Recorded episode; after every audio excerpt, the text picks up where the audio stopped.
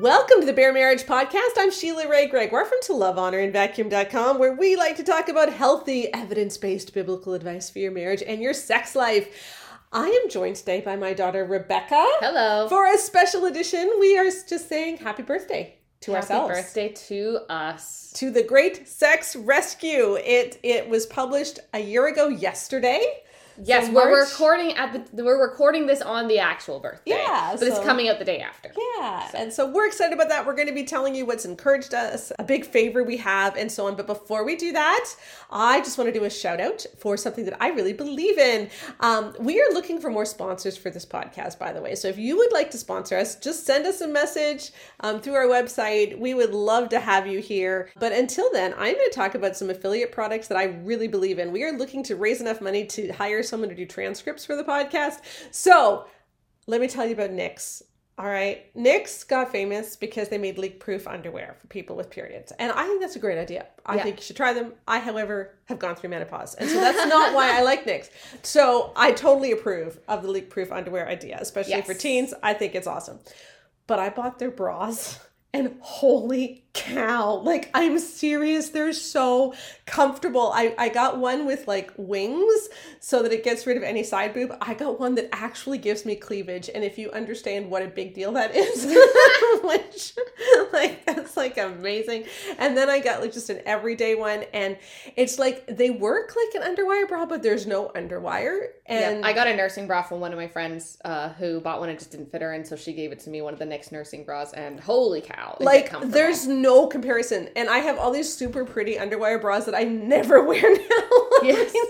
i just i can't ever go back. In fact i'm going to buy a few more of the everyday ones. So please when you when you use our link don't just go to knix.com or knix.ca use the links in the podcast notes because then Mm-hmm. i get a portion of whatever you buy and then we can use it to get transcripts. So if you want to support us please use our links. Check out knix honestly you will not be disappointed. And i've just decided that i am going to promote stuff that i really believe in Yeah, the thing that I really like about companies like Knix and kind of the the look of their mm-hmm. stuff that I find so interesting is that right now it seems like in kind of underwear and lingerie, it is kind of getting back to this idea of like what do you, what's the purpose? yeah And the purpose is for her. yeah it's not for It's him. it's Yeah. it's like and and she still looks dang good mm-hmm, because mm-hmm. she's beautiful and her body's awesome. But it's like I know that we get a lot of comments from people being like I just don't like all this kind of dressing up. It makes Yeah. me feel a little bit like I'm just trying to Yeah. you know be a little bit like a pinup girl. And it's like you know that's what I really think is interesting about Mm-hmm. the current trends is it really seems like in essence women are like taking our underwear back. Yeah, I like Yeah. that. Taking our underwear back, and and they use they use models of every size, every race, like Yeah, every body shape, and they don't great. they, they they often have things where it's not like as someone who has a c who's had a c-section uh, like i see their ads with c-section scars and stretch marks all the time Yeah, so, it's really awesome. So check out knix.com or knix.ca. The links are in the in the podcast notes, and when you buy from them, you do support us. Okay, let's talk birthday. yes So this is really actually exciting. You know, I remember a year ago, we had no idea what was going to happen. a year ago today i was having a horrible mental breakdown Yeah, we actually were because just as the book was coming out, our publisher was getting some major pushback from a lot of people, Yeah. and we were dealing with so much stuff behind the scenes. Like, it and was- we're so grateful for how Baker stood up for us yes, like our publisher did an amazing job. Mm-hmm. But it, it was it was a stressful it was a stressful day, and then looking ahead, we weren't sure how the book was going to be received. We weren't sure if the whole world was going to be angry at us, and it turns out that. A lot of people were angry at us, but like the important people, so to speak, but the everyday people weren't. And yeah there was a big split it's like yeah people were really mad at us Yeah. Uh, you know we got a lot of uh very emotional feedback Mm-hmm. from a lot of people who didn't like being called out for Yeah, having which I understand. which i understand yeah, Yeah. i would be totally emotional too i just Yeah. think uh you know there's a level where it's like when you're presented with the fact that you enabled Yeah. someone's rape uh that should matter to you. And so the little like everyday people loved us and and that's what's been so encouraging. So we just thought we would share today some of the things that have encouraged us over the last year and some of the things that surprised us and and what we think as we look back. So to sum up i know we talk about the great sex rescue all the time but one of the things that's occurred to me as i listen to my my interviews on other people's podcasts is we very rarely talk about what the Great Sex Rescue is about on this podcast. Yeah, we just kind of assume everyone's read it. yeah, and so if you haven't read it, please do. But basically, we surveyed 20,000 women. Yep. And to find out if there are certain teachings in the evangelical church that hurt sex and marriage for women and thus and thus for couples. Mm-hmm. And we have since surveyed men as well and we found that those same messages also hurt men. So this stuff is bad. Yeah. And we identified four big teachings um, that we used in the Great Sex Rescue that hurt sex and marriage. There were others that had effects, but there were four big ones that we that we chose to look at because they were so commonly used in the best-selling marriage resources in the evangelical church. and those four are a woman is obligated to have sex with her husband when he wants it. A woman should have frequent sex with her husband to keep him from watching porn. Mm-hmm. All men struggle with lust. It's every man's battle. Yep. And boys will push girl sexual boundaries. Yeah. And when women or teen girls believe those things, it has profound impacts on their marriage mm-hmm. and sex lives for the worse. Yeah. And so we simply need to change how we talk about sex and marriage in the evangelical world. Yeah, and the thing about Great Sex Rescue is that we don't just kind of point out what everyone's done badly. We also kind of talk about, you know, why is this promoted? How can couples work through mm-hmm. this? What are stories people who have gone gotten through this? Like mm-hmm. we we talk about more than just, you know, pull, calling out the teachings. It's also about how do we change the conversation so that we don't just know what's been done that's bad, but we're actually able to work towards something that's really good. Yeah. And to do this book, we needed three authors. Yeah. like we really couldn't have done it without any any one of us. I was the main writer, yeah. but Rebecca came up with all the good lines and she's she was the big editor and writer too. I was kind of the media. It's better to explain you and Joanna. My job was was contingent on both you and Joanna. Jo- so you were the main writer. Joanna yeah. did all of the smart stuff. Yeah, you you, you and Joanna designed the survey. So together. yeah, we designed the survey together because I'm good at survey design stuff. And then Joanna ran all of our stats. Joanna yeah. is our statistician. She really is quite brilliant in this mm-hmm. and uh, she won't say that herself but mm-hmm. she's really good at it um, mm-hmm. and she's taught statistics in university level courses and she's mean to me because sometimes i want to say things and she's like sheila you can't quite say that because it didn't it, there's it's more nuanced than that and yeah. so she keeps me from yeah yeah and so but my job was really i saw my job very much as kind of the working between the writing and the mm-hmm. research to mm-hmm. kind of figure out okay how do we make sure we're true to the research but still write it in a way that's yeah. accessible and then i had the worst job of everybody oh and then you also ran the focus groups oh yeah i ran all the focus groups and i did all that um, and, analysis but i had the worst job because i had to read the best-selling books yeah and pull the quotes and that was traumatic um, but what we're going to do because there are three authors but we don't usually talk about joanna much because she lives in the Arctic. And so we're just going to bring her on for just a few minutes to talk yeah. about how she sees the book. So we have the amazing Joanna Sawatsky joining us from Iqaluit, Nunavut. Yes, hello everybody. so, okay, Joanna, we've been talking about um, what we're thinking at the one year anniversary of the book. And one of the things that you've always said as an epidemiologist is that you have seen the Great Sex Rescue as like a public health intervention. And I love that. Do you want to just tell people what you mean? Okay. So I rolled up in, oh goodness, it's been a long time since I started my master's in public health. But you roll up to the very first lecture of the very first class and they say, here's what health is. Health, according to the WHO, is a state of complete physical, mental, and social well being, and not merely the absence of disease or infirmity. And that definition was actually developed in the 1940s. So it's old. Mm-hmm. So we, but public health sees health as this very expansive idea, including our spiritual health, our physical health, our mental health, and our social health. And then I started taking more classes. So I took classes like biostatistics, which obviously we use in the graphs in the book. So that's part of it. Definitely very obviously, you know, public health intervention. But we took classes, uh, I took health program planning and evaluation, which uh, I didn't do this part of the book, but Sheila, you read through all the bestsellers and you essentially said, is it working? Yay or nay? And the answer was nay. so there you go. There's health program planning and evaluation. Uh, I took health promotion, which is a lot of marketing, which of course we do and a lot of uh, making sure people kind of understand the types of uh, behavior changes they can make to, to make their health better um, or advocating for changes to the built environment to help with that so that's obviously we're doing lots of health promotion with our population of interest. So I, I, guess I think of this really as saying, okay, what's the problem? The problem is we see a high rate of vaginismus and sexual dysfunction in evangelical women. And then what are we doing to fix that problem? What is our public health intervention?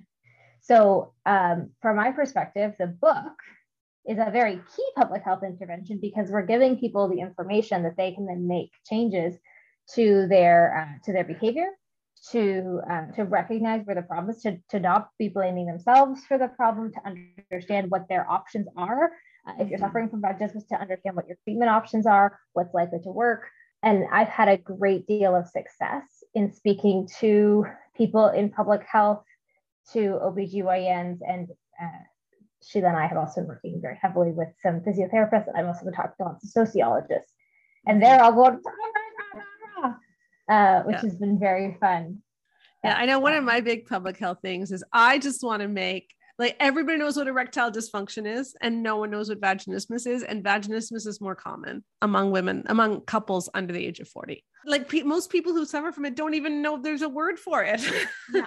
so well, and we also know that when it comes to sexual dysfunction, pain is not the only one. You know, a lack of orgasm is a sexual dysfunction. Yeah, anorgasmia. Yeah. And mm-hmm. we know that less than half of women are reliably orgasming, mm-hmm. which means more than half of marriages in, in our survey population have sexual dysfunction not even related to pain. Yeah. Yeah. So how is yeah, this year? I just laugh. I mean, it's been it, Rebecca and I both have tiny babies. Rebecca had a baby in the last year. I had a baby while we were in between turning in the first draft of uh, Great Rescue and when it when we finished all the edits. So uh, it's been exciting, but also very very busy. Uh, but I'm just really grateful that there's some good material out there. I keep thinking actually about that Emerson Eggerichs podcast you covered a couple weeks ago, Sheila, where he was talking about how you can't tell if a woman gets aroused because that made me so angry as someone who's in public health. Like, what is that health promotion? What do you yeah. say? What is your health message to people? You're saying that actually, oh no, women, you can't tell if they're aroused. Well, actually, it's very easy to tell if a woman is sexually aroused if you happen to know how to arouse a woman. Not actually that hard. And from a health promotion perspective, what you're actually incentivizing people to do is to not be good in bed. And you're, you know, you may even actually, I don't have statistics for this, but I, I you may even be increasing, you know, rates of anorgasmia because you're disincentivizing men from making their wife's pleasure a priority. So I, I think I feel much more, I feel more passionate about the issues, um, but also I feel more tired. Yes, uh, we're with you there. Yeah. Well, thank you for joining us. I know you're moving down to Edmonton in the next two months, so that's going to be wild. So have fun in your move. And hopefully, when you're in Edmonton and you have better Wi Fi, we'll be able to have you on more. So take care. Very excited about that. Yep. Enjoy. Have a great one.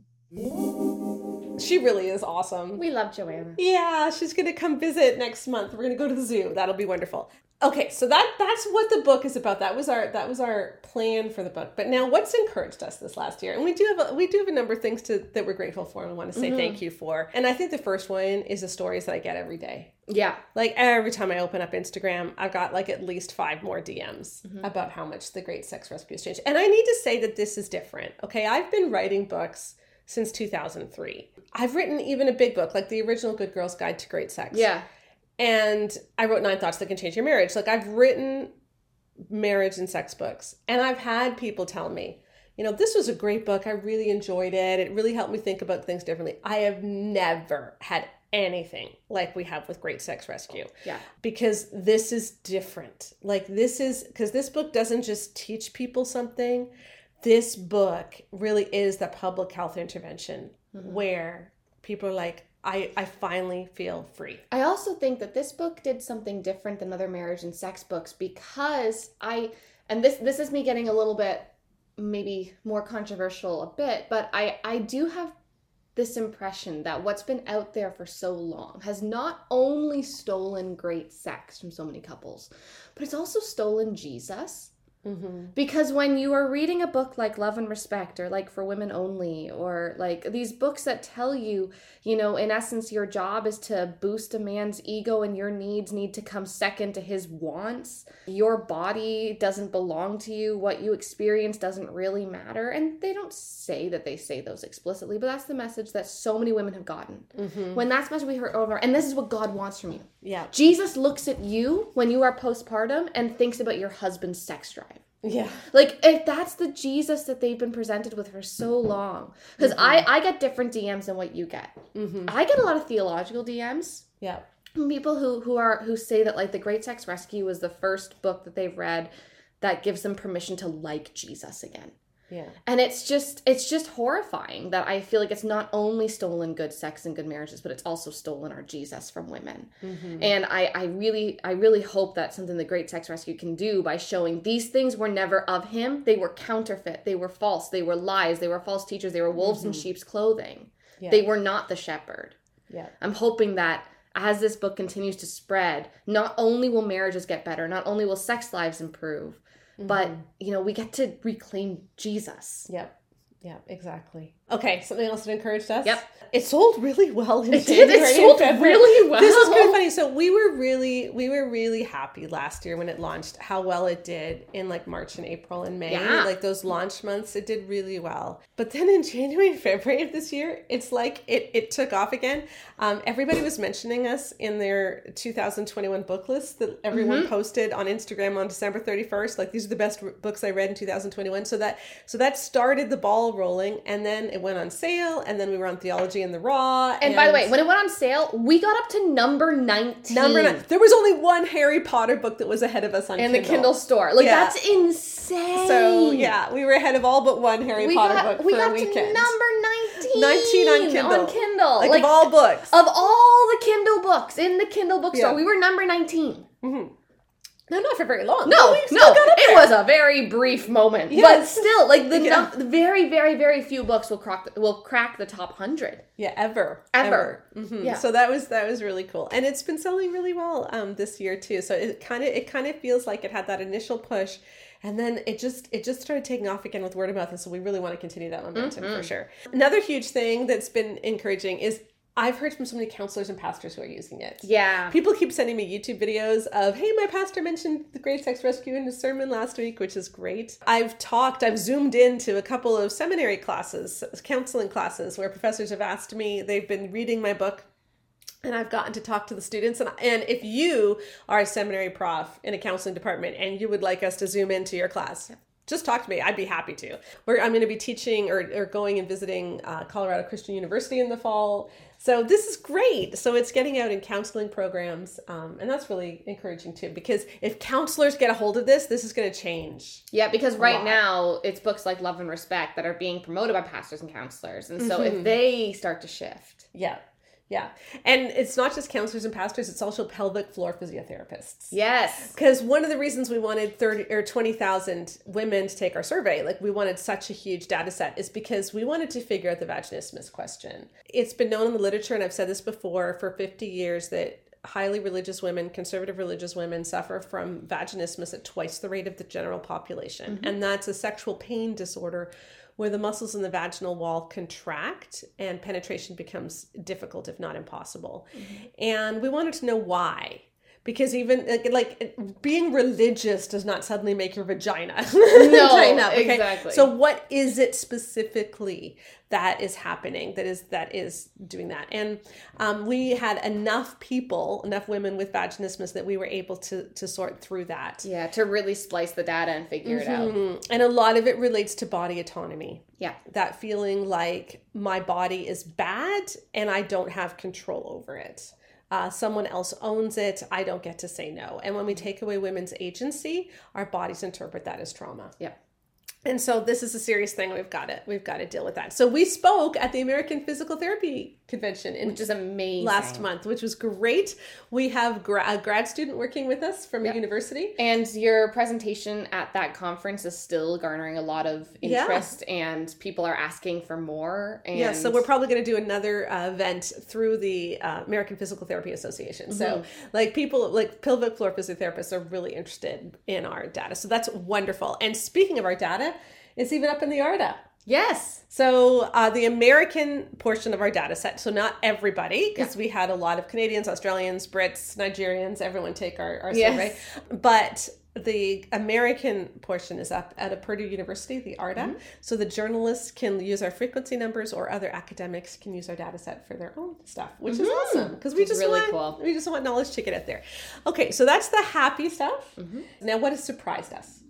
For me, Yeah. a big one is how many singles Yes. are reading the book. Yeah. How many Mm-hmm. single people are reading the book? Because we really wrote it as okay, so you're in a marriage, your sex Mm-hmm. life isn't what you want it to be. And so, you know, how do you fix it? But what we're actually seeing is there's a lot of people who aren't married yet, who aren't even dating, Yeah. who are, you know, early 20s, Yeah. and who are just reading it because they're like, listen, I know purity culture screwed me up, but like, I don't know what it's supposed to look like. And they're Yeah. checking out our book and it's really helping them. And also how many divorced women. Mm-hmm. Like I've I've had so many women who have come through abusive marriages and they read this and I think it's like what you were saying before they just needed to find Jesus again and they Mhm. needed to make sense of what happened in their marriage and it was just really healing so many of them said.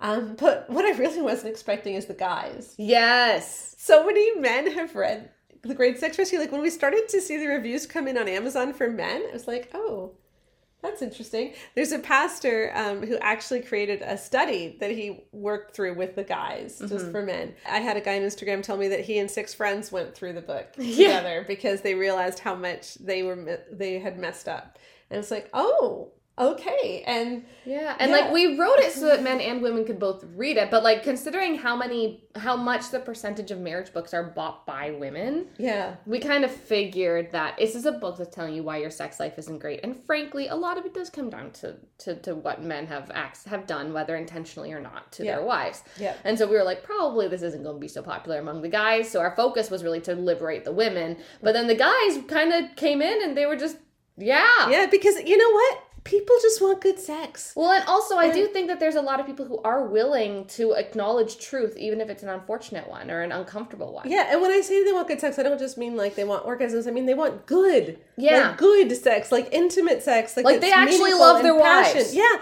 and they don't want all this stuff to get in the way. You know, um, I did several posts this week, and I'll put links in the podcast notes on how these messages have affected men as well, Mm-hmm. and.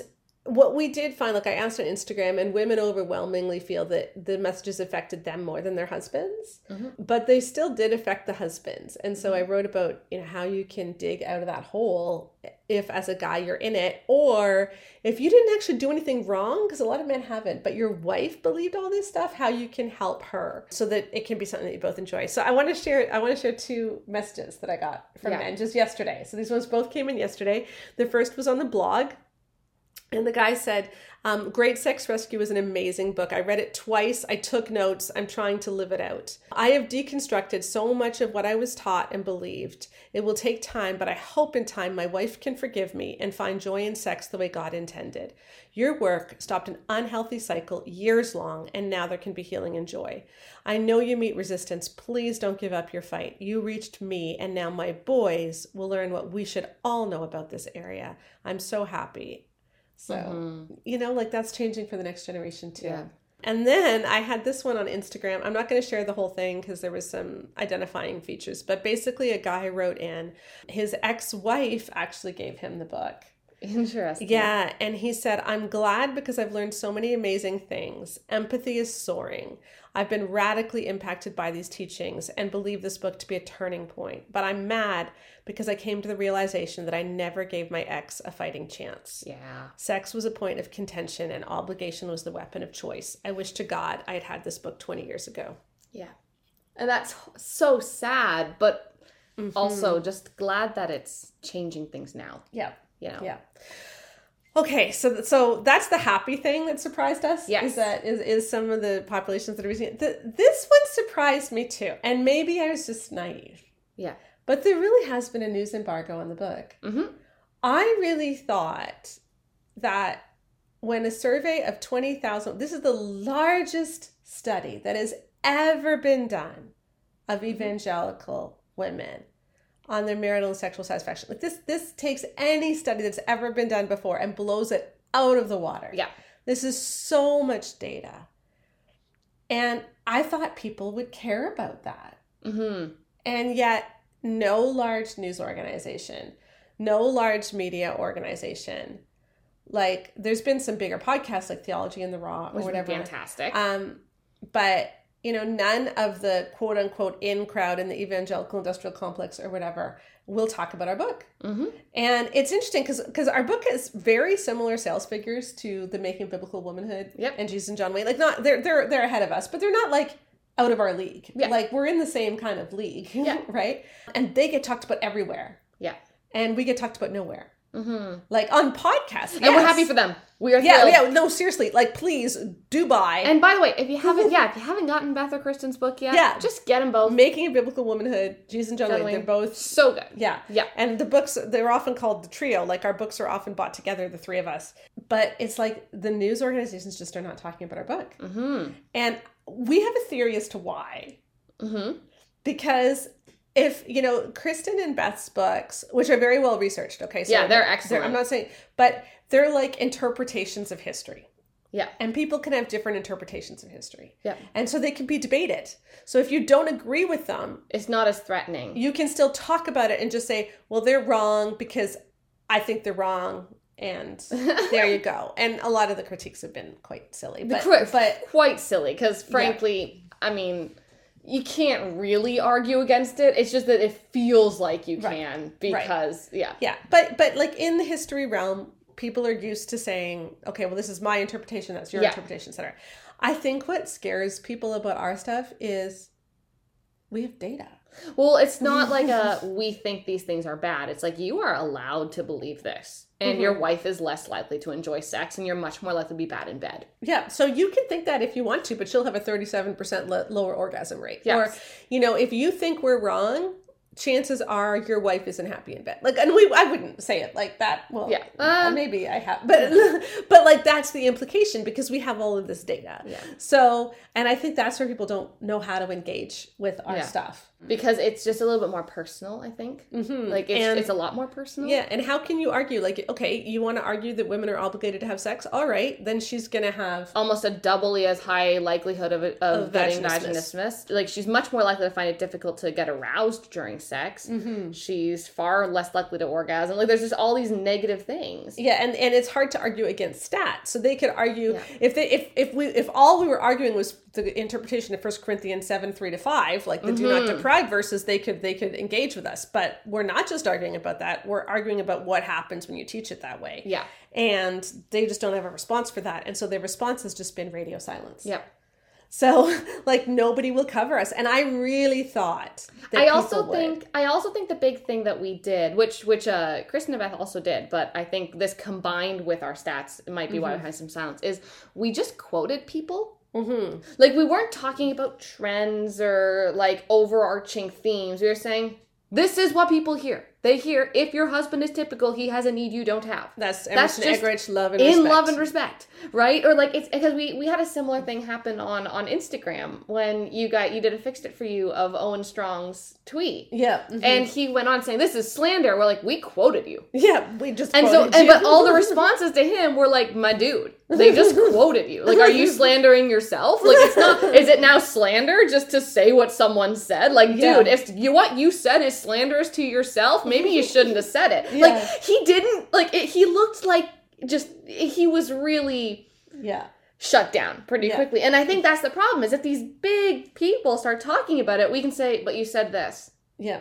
like they Mm-hmm. can't engage with it because we're not twisting their words Yeah. we're just quoting them Yeah, and and of course the stuff that we're quoting is stuff that's still best selling. You know, Yeah. Kristin was talking about a lot of stuff in the past and and Beth certainly was, but we're talking about stuff that's that's right now and so you Yeah. can't just talk about it as a the- as like a theoretical Mhm. discussion it's like a hey it's your friend who you just Mhm. had at your conference is telling women this Mhm. and by the way it's meaning that a certain percentage of women in that congregation who are currently being sexually assaulted by their husbands are much more likely to have it happen tonight Yes. and that's Yeah. your fault Yeah. Yeah. and so they don't want to talk to us Yeah, which is like because they- understandable They, don't know how to engage, and so, and but because of that, because of this, so we've been, you know, we haven't been on any big radio shows, we haven't been, um, like on any big uh, media outlets, et cetera, et cetera.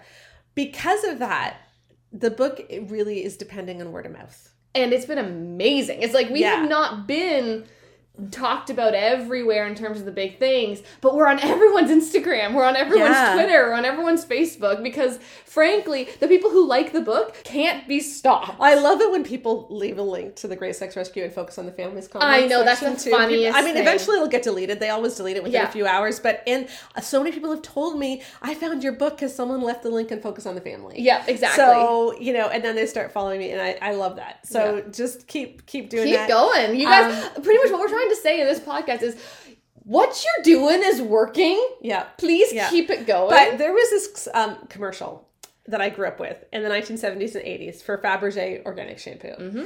And it went, you know, I, I forget how she started, but it's like, I love this shampoo so much that I told two friends, and they told two friends, and, They so on. two friends, and so on, and so on, and so so on. on. And Yeah. and that's how this book is gonna is gonna reach a new plateau. We want nobody to read this book in 10 years. Yeah. Because we want there to be no need for this book in 10 years. yes. We want this book.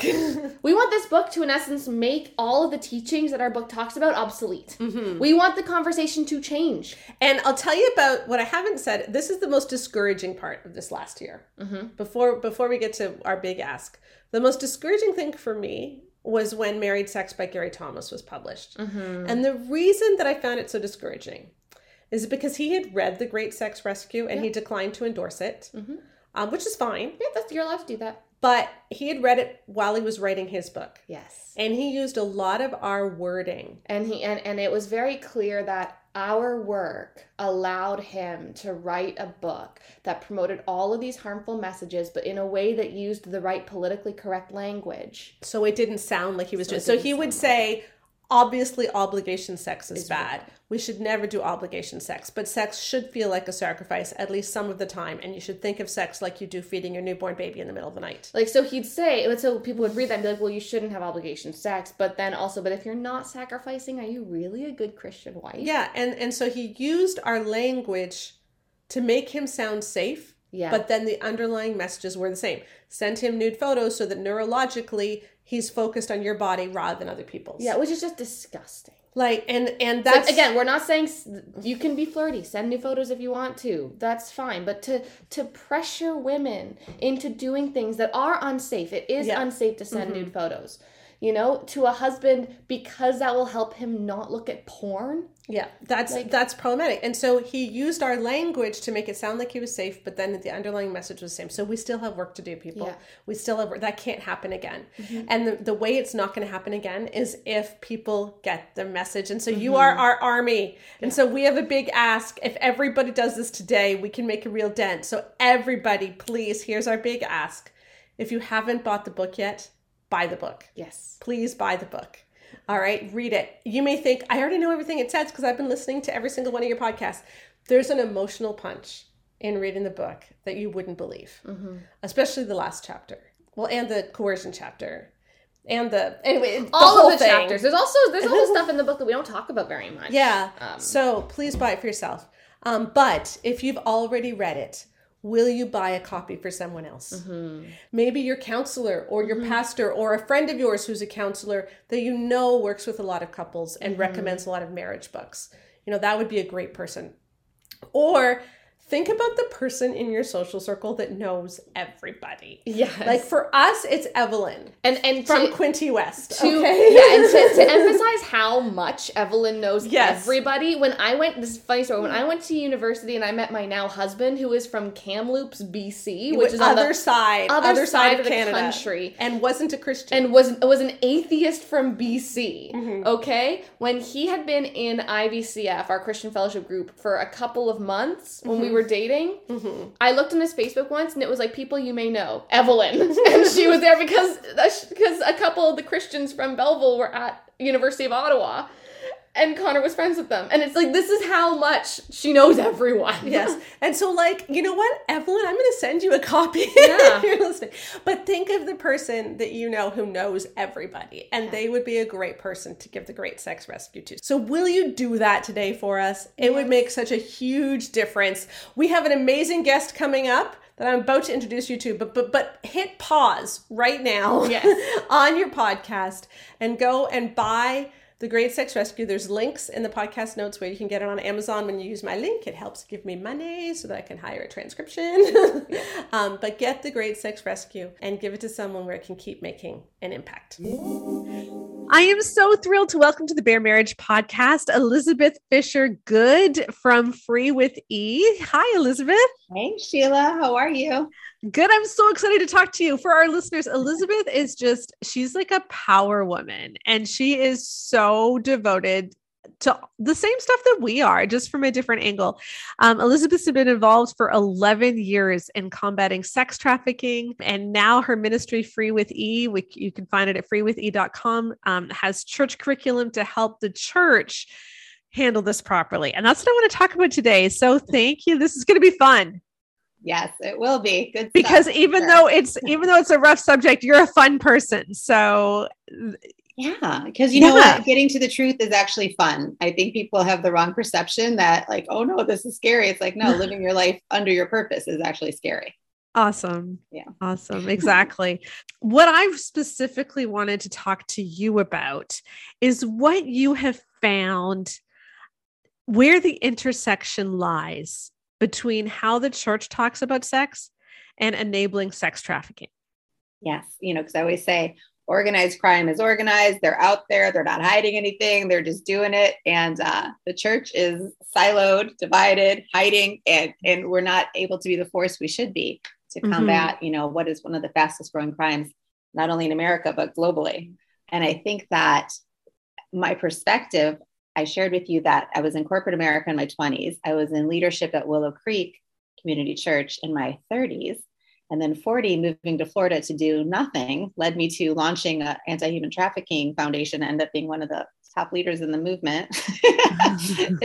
my goal to do nothing. And, and I found that they are all 1000% related because, you know, like I said, organized crime or corporate America, people aren't really pretending much. They're, they're they sleep on, you know, have affairs on their wife. They, they talk about all the stuff they do and it's, it's vulgar, but it's out there. Then you go to the church where we mm-hmm. don't talk about what we do and it's hidden. And especially if you're in leadership, you really don't talk about it. And, you know, I think the Lord blew me open when I was 34. So I was four years into my leadership role, perfectly on a platform, acting perfect and judgmental and thinking I had all my stuff together. And the Lord brought this crazy experience into my life that reminded me, and, and it's not even as if I thought I was blocking it out. I didn't even recall it. I think it was so repressed and put away and didn't match because I was raised in the church. So I knew how to, I knew how to play that role. And it Mhm. really, I heard someone say to me recently, well, I really hope that this never caught up with this. I didn't even know I was keeping it away, but it had to be revealed to reconcile me. But every judgment I have was revealed because of my own hidden junk. I had so much hidden junk, it was ridiculous. And so what happened was, as I got my freedom and my breakthrough, and I became an area pastor at Willow, I became like a confessional, and everyone started telling me their secrets. So I, I was over 200 families in the region that we lived in in the North Shore of Chicago and people would share what was really happening behind closed doors. Everybody attended church. Everybody looked perfect, but it was so broken. There was so much hiddenness, and it didn't matter what position. And so then what I learned in that role was they would tell me, but then they'd pretend they didn't, and they didn't want me to remember either. So that was a really difficult decade for me of learning how to manage, you know, the, the stuff wanted to come out, but it really, really didn't. And then I moved to Florida and launched this anti sex trafficking organization over the last decade. And what I found there prior to that, in between working in corporate America and um, the church, I received my master's in criminal justice, or not criminal justice, clinical psychology. Um, and what fascinated me was so many people. It didn't matter if you're a wealthy housewife and you can't stop eating or shopping, or if I was dealing with someone coming out of the south side of prison, the root of childhood sexual abuse was mm-hmm. such a common denominator and it derailed. I feel like the enemy, if he can't get us in the womb, will come after us at three, four, five years old, as young as he can, to just do something. And if a child experiences a sexual act done against them, game off. I mean, we are a mess. We, we I, it happened to me. It, you just lose your identity, you lose your purpose, you get so confused. So, what I found when I started the anti sex trafficking was that the root of anti sex trafficking is also childhood sexual abuse. 92% mm hmm of survivors are abused as children sexually. And for me, I was abused sexually as a kid, and my abuser was a worship leader in one of our churches mm-hmm. that we attended forever and ever and ever, like my most revered family, not an extra, not a family member, but like a family member. And I kept that secret. I learned in the North Shore how people kept their secrets. Then I get into sex trafficking, which is getting this huge platform over the last decade. Same secret, this root of childhood sexual abuse, and the numbers are the same in the church or out of the church, whatever your zip mm-hmm. code is, the secrets of childhood sexual abuse. But the last decade, I think what mostly blew me away was the amount of survivors that we worked with that their abuse started in their youth group and their parents didn't know and kept saying, You just need more God and would send them back or different stories. Oh, yes. Yeah. Or the donors that came and said, You know what, Elizabeth, I'm so glad you're doing this because I never told anyone. So I became more of a confessional for people, but mm. Mm-hmm. It was in a healthier way because then they were donating to something they believed in. They were helping, you know, they didn't have to stay as hidden because they weren't in the church. They were in a not for profit and it was a little more acceptable to be messy over here. Mm-hmm. So it's led me to where I am now thinking, okay, I need the church to stand up and combat this. I've sat with so many pastors that literally I, they put their fingers in their ear, like, this is a tough one. I don't know. I'm like, we are the church. If the church does not wake up and stop hiding and hiding its own stuff, we will never be able to step into the arena. So we launched the Free with E to get to the root of the church straight up in a ministry way to help them expose. And I've never ever led any encounter or program that I've done without somebody saying, I can't believe you said that. You just unlocked something I didn't even have a memory around. And I can't believe me too, you know, and, and I think that's what we're hungry for. I think the church wants the real talk, and the program's called Real Talk. Right. Now, are you getting I, I think what what I've seen in so many churches is people do come forward with their stories of sexual abuse, but then the churches don't want to hear it because they don't want to deal with the fact that it was a leader. And it's like protect the reputation at all costs, protect the church at all costs, instead of dealing with the actual the the victim. One thousand percent. I think you know we've gotten calls being in the position we are over the last decade. We get calls from women ministry leaders, they might be youth group leaders, and they say, you know what, we have a youth group leader who's like 20 or 19, he slept with an 11 year old. Mm. We told the senior pastor he's not doing anything. That is the, you know, the root there is. Hey, know, can I just interrupt? if you hear that a 20 year old slept with an 11 year old, you don't tell the senior pastor, you pick up a phone and you call the police or you call child protection services. I just, I just want to put that in there right now. right? But how many things get locked between the mm-hmm. walls? And then it's like, oh, no, no, we'll handle it. Don't worry about it. Thanks for letting us know. He's, you know, having a little trouble right now. Well, I mean, it's amazing to me. Amazing to me. So that is my passion because, like, if we can't talk about it here, we should be leading the narrative on all things mm-hmm. sex. The church should be in the depths. The kids are getting it on their cell phones, on the bus. By they, they used to say the average age of um, exposure and addiction to porn was 11. Now they say eight mm-hmm. that our mm. neural pathways are being reset. So kids are coming out, and it's not like I don't know how old you are, but I'm in my 50s, and mm-hmm. our porn was airbrushed and lovely, and you could get it in a magazine or late night cable. Now it's on our devices, and these kids are pulling up horrific, graphic, abusive. So mm-hmm. the church isn't telling them what sex should be. Their parents aren't talking about it because they might have their own stuff they haven't healed from, so they can't even put words to it and there's this little girl and this is like my story that just speaks to it all she wrote an article said and was called sweet 16 and still waiting for my first kiss and she talks about since she was eight nine ten years old boys have been showing her stuff on the phone saying will you do this with me will you act this out she said i have engaged in so many sex uh, or acts around sex but I'm turning 16 and have yet to be kissed. Oh, wow. Isn't that heartbreaking? That's what we're raising. And by not speaking about it, the church isn't making any difference. Yeah. You know, one of the things that um, I often hear, and and I've heard male bloggers, like even some marriage bloggers say this, that there's consensual porn. So when I say that all porn is sex trafficking to some extent, they say, well, no, there's a whole lot of consensual porn. No, because the vast majority of them were sexual abuse survivors. This is trauma. Yeah. This is trauma. You can't say that they're consenting when it's a when they're acting out of trauma. That's not a true choice. Uh, that's the whole conversation in America for sex trafficking, prostitution, legal sex worker. You know, oh, there's a whole um, lobby now trying to put a union around sex workers in America say, let's just give them great benefits. It's a great job. I mean, when you think about as a parent, like if your six year old sat on your lap, little girl, and said, What do you want to be when you grow up? Could you imagine her saying, Oh, I'd like 60 year old men to have sex with me 15 times a day? Oh, honey, great career. Like it's impossible for it to be a choice. Yeah. It's shades of gray of deadening our spirit, deadening our identity, hardening our heart, thinking we're choosing something when we don't know the way out and we don't feel we're worth getting out of it. Even just being sexually abused a little bit, you know, I didn't have the horrific things that our survivors have. I lost my identity for 10 years, became promiscuous, didn't care what was done to me. It, it's a lie and it's absolutely unfathomable. Like when I hear a pastor talking and he's like, well, she's a, you know, a hooker or, you know, so-and-so, I'm like, oh my God, you know, like I raised my mm-hmm. boys. I have boys that are now like 20 and 18. And I'm like, there's no such thing as a hooker. There's a girl with a story do not ever let people speak like that. You know, think about it. Yeah. So what how would you define sex trafficking then? Well, sex trafficking, what we've seen over the last 11 years being in it, you know, they define it by force, fraud, or coercion. You have to have force, mm-hmm. fraud, or coercion. And what I've typically seen are children that were abused in an abusive situation or something that made them vulnerable and they were coerced. They say within um, 48 hours of running away, any child in any zip code in America, within 48 hours, 80% of them will be approached by a trafficker and literally just has to say, Hey, baby, I bet your parents don't know how to love you, or are you hungry? You need a place to stay. I'll love you.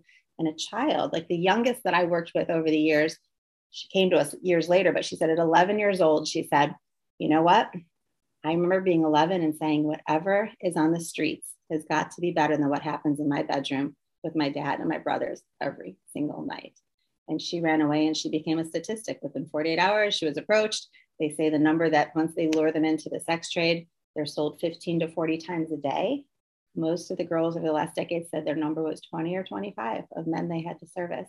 And, and getting them out and you know breaking through that pattern and that destiny it's it's it's satan's greatest desire to destroy us and take us down yeah. And of course, now sex trafficking, porn also counts as sex trafficking because they're doing sex acts. And anything involving a child and any commercial exchange of sex. When we first started this in 2011, 2012, they were arresting kids. Like this poor little girl, when she ran away at 11, they would arrest her because the, the, predator and the buyers never got arrested.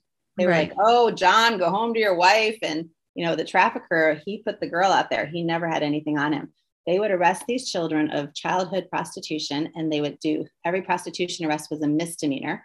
Three childhood prostitution arrests equal to felony. Three misdemeanors translated to a felony. By the time we found this girl when she was 18 she had 18 felonies from all the arrests of child prostitution. So changing laws over the last decade educating law enforcement that this is not a little prostitute. This is a little girl that has had everything stolen hasn't had a clue how to get restored and you're mm-hmm. throwing her in jail. So it's like we've flipped the paradigm, we've flipped the narrative, and we're helping to re-educate systems because our world has had just it's been very comfortable. I think people always say, "Oh, it's the oldest profession," you know, and what our law enforcement now that's really tuned in says, "No, it's the oldest story of abuse." And it's yep. time to stop turning a blind eye. No one chooses this. Now, I think a lot of people think that sex trafficking doesn't really affect churches or doesn't you know that's something that's out there. And so why should we educate churches about this? What would you say to that? Well i think you know what i don't even think a church is really capable or ready to hear much about sex trafficking. What we need to start helping the churches understand is you have secrets just mm. abundantly in your pews. Because we had a little girl that when she was younger, she was abused in youth group. And the youth group leader used to say to her, You know what? You tempt me. It's your fault. You're just, you, you have this spirit of seduction on you. You know, you can't tell anybody you're going to ruin my call. And this little girl, she's like, Oh my gosh, I've ruined the youth group leader. You know, I think the church has to start talking about that because know what happened to that girl? She was an all star lacrosse player. She was amazing she kept doing more and more drugs to numb and numb and numb because it kept happening. So parents were like, What's wrong with you? You need to go to church more. And they kept shoving. oh. And she ended up finally, her parents were so fed up with her, this brilliant, athletic, gorgeous girl. They dropped her at a Salvation Army. Salvation Armies are like Pimp Haven. They're looking for vulnerable people that that come there. She she was within her first 48 hours, statistically, same thing, dragged in this trafficker that was, I mean, just disgusting to even look at, but he controlled her mind, controlled her mind, and he sold her for two years. It took a team, we have outreach teams all over the country that are running after these girls to say, hey, you're worth more. There's more for you. You don't have to do this. They're so deadened inside. So if the church doesn't realize that we have to get ahead of it so that a mm-hmm. child doesn't keep a secret and a parent is not still keeping their own and doesn't have the ability, you know, the, the church, the Bible talks about the sins of the father to the third or the fourth generation. In psychology, we know that a generational pattern is repeated unless something right. happens of intervention. So it's it's statistical, it's biblical. Yeah. Now, of course, boys can be trafficked as well, and there's a lot of boys who are trafficked. We're talking. You've been talking a lot about girls, but we know that boys are trafficked as well, and so this is a big problem. And boys are also victims of child sexual abuse, not in as great numbers, but in way too many numbers. Close. I mean, the numbers yep. are not as off. It's what they say. One out of three little girls is going to keep a secret of childhood sexual abuse before she's 18. One out of five. Five. Yeah, I was going to say five. Yep. So a it's lot. a lot. And then let's remember too that, that the way that it enters the church isn't always the victim, but often the perpetrator. Like any man who is watching porn is participating in sex trafficking. Right. And I and I I've been I've been leading different programs and groups for women forever. And, and I, I've recently said, ladies, I think I'm going to just make a t-shirt that says, Hey ladies, you're not doing them any favors because so many women hide and cover up for their husbands. And mm-hmm. they have a platform in the church. And what, what's the stat? 77% of pastors have a porn, a sexual addiction. Yeah, I don't think it's actually that hot. In We've the 70s, isn't it? I think it's like, well, there. I don't I don't know, know, unless pastors have a lot higher, but but it's a lot. It's way too many right. anyway. Yes. And, and, I've talked to because one of my parts of my ministry is I get a lot of strong women, women leaders, and and as their guard comes down and they're talking about their stuff, they're like, well, you know, my husband's so into porn, but you know, and I'm like, wait, let's stop right there. Let's well, you know, everybody does it, not like excessive or anything. And I'm thinking, oh my goodness, like as women, there's so much that we and so what I what I've been teaching and working with people is the minute that you change the spirit in you that's turning a blind eye, like the enemy wants us to keep that blind eye. And when a mm-hmm. wife has her epiphany and she has her awakening, the spirit in him knows it. And then it's awesome because then it's game on. Like, yeah, he could stay in agreement with the enemy and all day long not want to go there. Or you could take everything higher and change the legacy. I mean, I'm so tired of hearing people say, oh, my parents were married for 55 years. They had the greatest marriage, but this person's divorced twice. Why? Because you watched 50 years of hiddenness and secrets and you didn't know how to work it out. And I think the time for the church to be the voice and, and, and leading this narrative and talking about why, because pornography, like I think the beautiful thing with porn is if we would speak about it correctly, we could help people understand the why. It's not, oh, shame, you're bad, oh, this nobody knows. You know, girls are girls mm-hmm. are addicted to porn as much as men. I mean, the, the little girls are getting addicted at a young age, just like the boys are. But what they don't understand is we're not saying don't do it because it's bad, don't be like the world. Mm-hmm. We're saying the enemy is robbing you of your ability to have intimacy with your spouse. Men mm-hmm. that are, I mean, how many guys did the wives go, well, yeah, he's on Viagra, but it's okay. Well, no, he really wouldn't need it if it was okay. He yeah. would be able to be aroused by you, his wife. Yeah. And so, like when I talk to my boys, my poor guys have had me like doing TED talks and talking about this stuff forever. And, and one conversation, I sat them all down. I'm like, I want you guys to know this, not because it's bad and you should feel shame, but you come from sexual addiction on this side, sexual addiction on that side.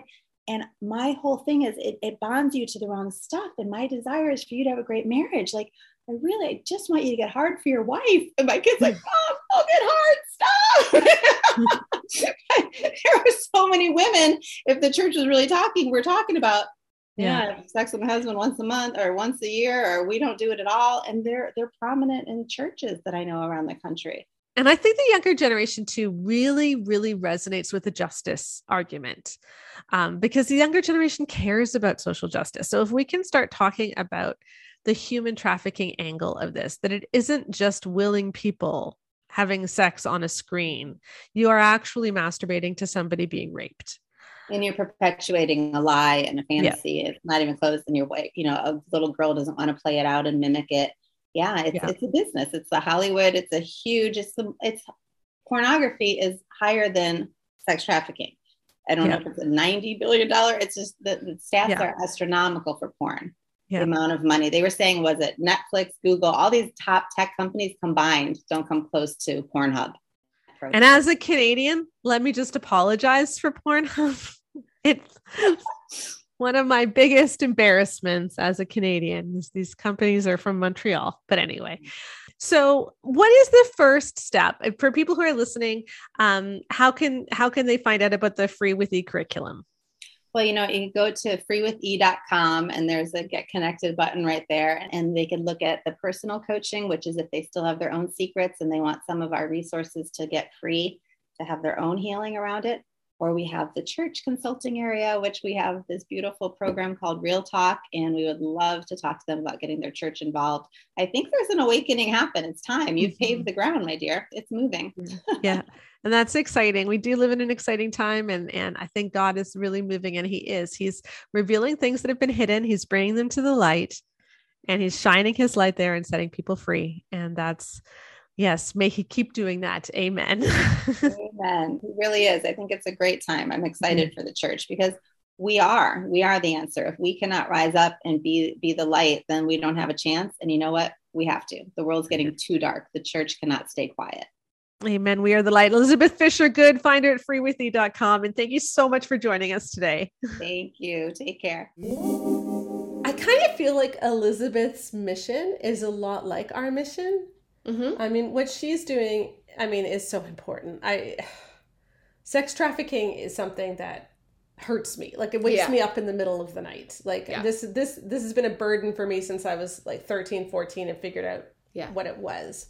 And of course, we've worked with women who were sex trafficked in Kenya, but mm-hmm. it's happening in North America too, and we need to stop it. Yeah. And you know, we're trying to stop it by changing the way that people see sex. Mm-hmm. And she's trying to stop it on the ground yeah. by helping people be aware that this happens. And this just has to stop happening. Mm-hmm. It can't keep happening. And so we have links to Elizabeth's organizations in the podcast notes so you can find her and you can be part of the solution too.